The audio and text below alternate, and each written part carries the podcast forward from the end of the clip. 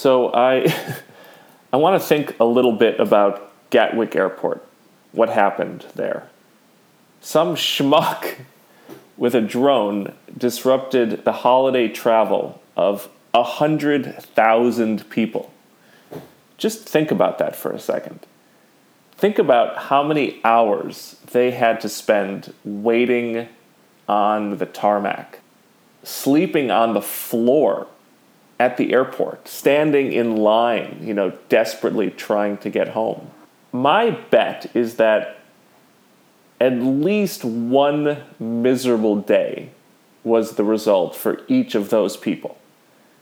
That's a hundred thousand days. Let's see. Let's say three years. No, let's say three. Yeah, three years is a thousand days. So that's three times a hundred. That's 300 years. One angry prick has the power to destroy the equivalent of four lives. Worse, he can, he can make those lives miserable. That's how powerful people are in a complex society. That's how much we rely on each other's goodwill. I, at least, again, you know, I rarely notice the world's fragility because things normally work. And when things work, they're invisible. I take them for granted. Here's, here's an example. I went to the corner store yesterday because I really wanted some milk and I bought a quarter gallon for a dollar fifty nine. Are these some exciting stories or what? I didn't think about it for a while, but let's let's let's think about it now. I mean, if I wanted by myself to get this product, what would I have to do? I'd have to go buy a calf. I'd have to feed the calf, water it, shelter it, wait for it to grow up to be a heifer. I'd have to go out and milk the goddamn thing at four o'clock in the morning. You know, that's that's hard work. That's lonely work. That's boring work. And I, would have to do it twice a day, seven days a week. Or I could spend I could I could buy an automatic milking machine for like a couple hundred thousand dollars. And that's a technology that took a hundred years to evolve and didn't exist 30 years ago. I'd then have to buy a bulk tanker with a uh, reefer, which is a refrigeration unit to keep the raw milk cold. I'd have to hire a skilled driver buy diesel that was processed at some multi billion dollar refinery, transport it on asphalt roads to a processing plant where it would be tested, pumped, weighed, pasteurized, packaged, shipped. Then I'd have to get it to the store. I'd have to build a store, pay for insurance, pay for rent, buy a cooler, power the cooler, employ a clerk, or on a whim, I can give a stranger a dollar fifty nine. right? That's a bloody miracle. And I, you know, I did nothing to deserve any of that.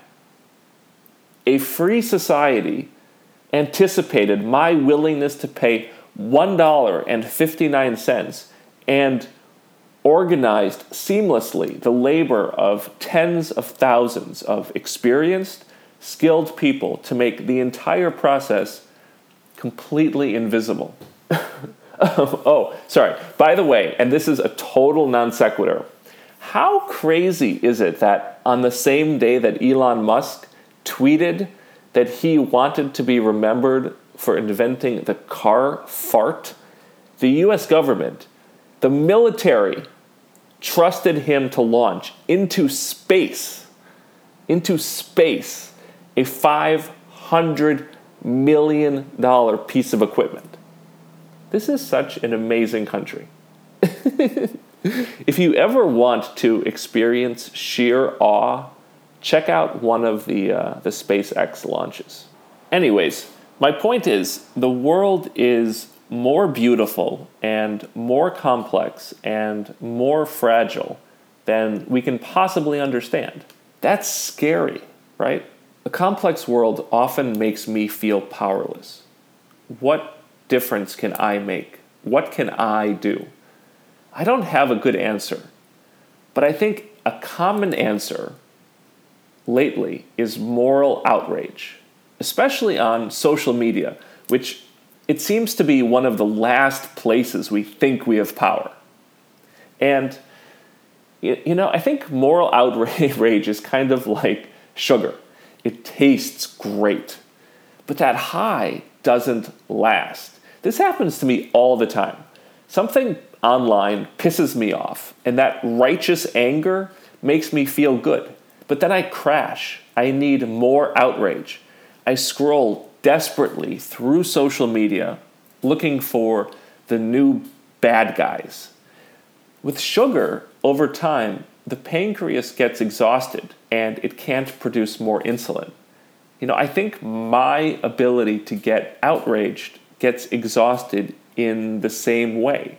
Bad people online used to be idiots.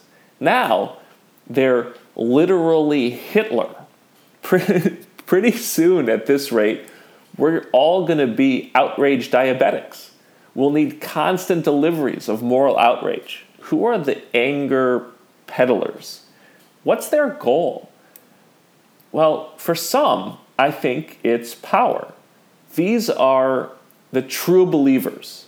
I think they, they honestly see themselves as holy warriors fighting for their ideology, you know, waving their swords online, killing unbelievers. There's this idea called the, uh, the Overton window, which is the window of discourse. Which ideas can be discussed in public?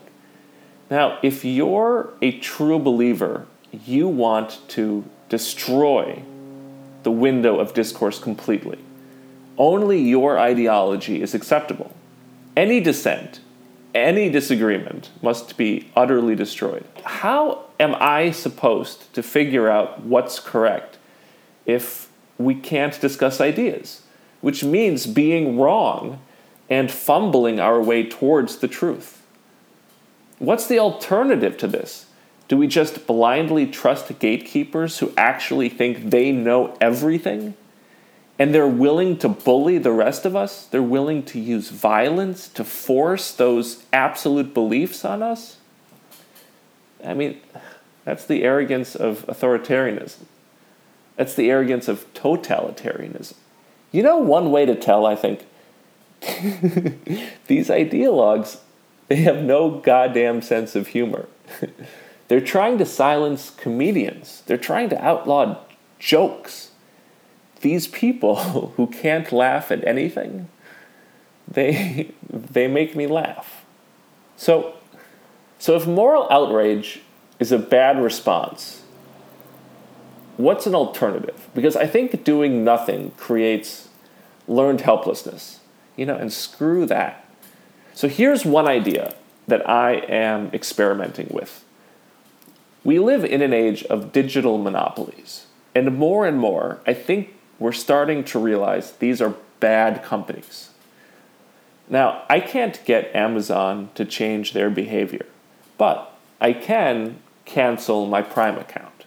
I can't I certainly can't get Google to change their behavior.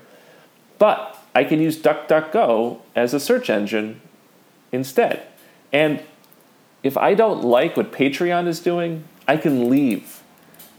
Now, I understand, right? The easy, nihilistic response to this idea is do you really think Google gives a hoot? Do you think they'll even notice? But who cares if they notice? I will notice.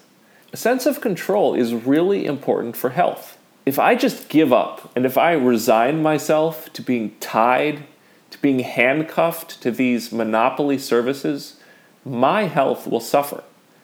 But if I take control over my own life, even if it does absolutely nothing in you know the big picture, it's still the right thing for me to do. I'll tell you this, when I canceled Prime, I was really scared. I love Prime. It's great. But a month later, I barely noticed it was gone. You can always go back to Google. Why not see what it's like? It's, uh, it's kind of exciting. Anyways, I'm over time, so uh, I apologize if that got a little bit soapboxy. Merry Christmas. I hope you have a great one. I'll catch you later.